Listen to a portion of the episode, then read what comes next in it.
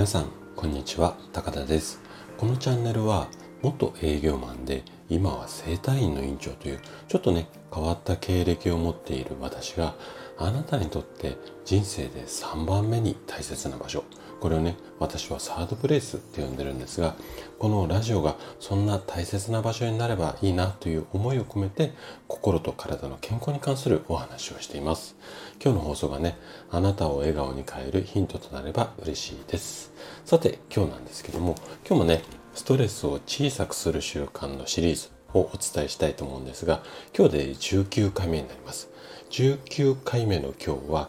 1日1回空を見上げてみましょうよ。こんな話をしていきたいなというふうに思っています。でねストレスっていうのは解消するんじゃなくて溜め込まないようにすること。これがねすごく大切になります。今日の話もねあなたがストレスを小さくする。まあそんなヒントになれば嬉しいです。じゃあね早速本題の方に入っていきましょう。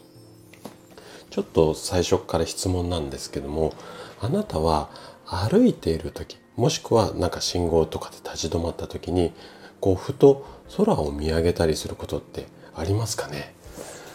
おそらくなんですけどもそんなことをしたことないっていう方がほとんどかもしれませんし今は反対に下を向いてスマホを片手に歩いてますよなんていう人も多いと思うんですよね。でこんな私、うん、こんな話をねしてる私でさえサラリーマンの頃うんと今から十数年前なんですがサラリーマンで一日パタパタパタパタ走り回って忙しかった頃まあ今が暇だっていうわけではないんですけどね、うん、そういった忙しい頃っていうのは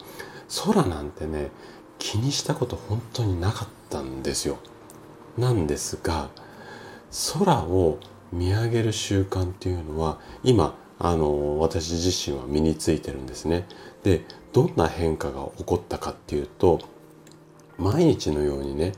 表情を変える空っていうのはどんな、まあ、絵画絵ですよね絵だとか写真よりも綺麗だなっていうふうにすごく思うんですよね。でそんな綺麗な空に浮かぶ、まあ、空あ雲なんかを見ながら例えば動物だったり人間の顔にこう似ているなとかあの雲ってなこんなのに似てるなとかっていうふうに空想したりするんですよね。で小さい頃ってなんか空見上げて雲見てあなんかこう例えばパンの形に見えるとかゾウさんの形に見えるとかこんな空想ってきっとあなたもしてたんと思うんですよ。まあもしかしたらしなかったよなんて人いるかもしれないんですが。でね子供の頃はそんなことをしていたのにそれがね大人になると空すら見上げなくなってしまうんですよ。でもねそんなこう空想をしている時の脳みそっていうのはすごくね心地いい。まあ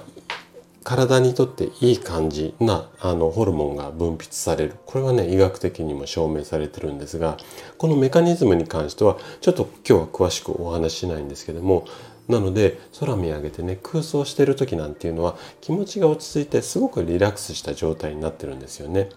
でえっ、とまあ要はこういったこう少しリラックスした状態を1日1回でも作るっていうことがまあ、ストレスを小さくする習慣につながりますので是非ね一日1回でもいいので空を見上げてみませんか？はい。ということでうん今日は一日1回空を見上げるこんなお話をさせていただきました。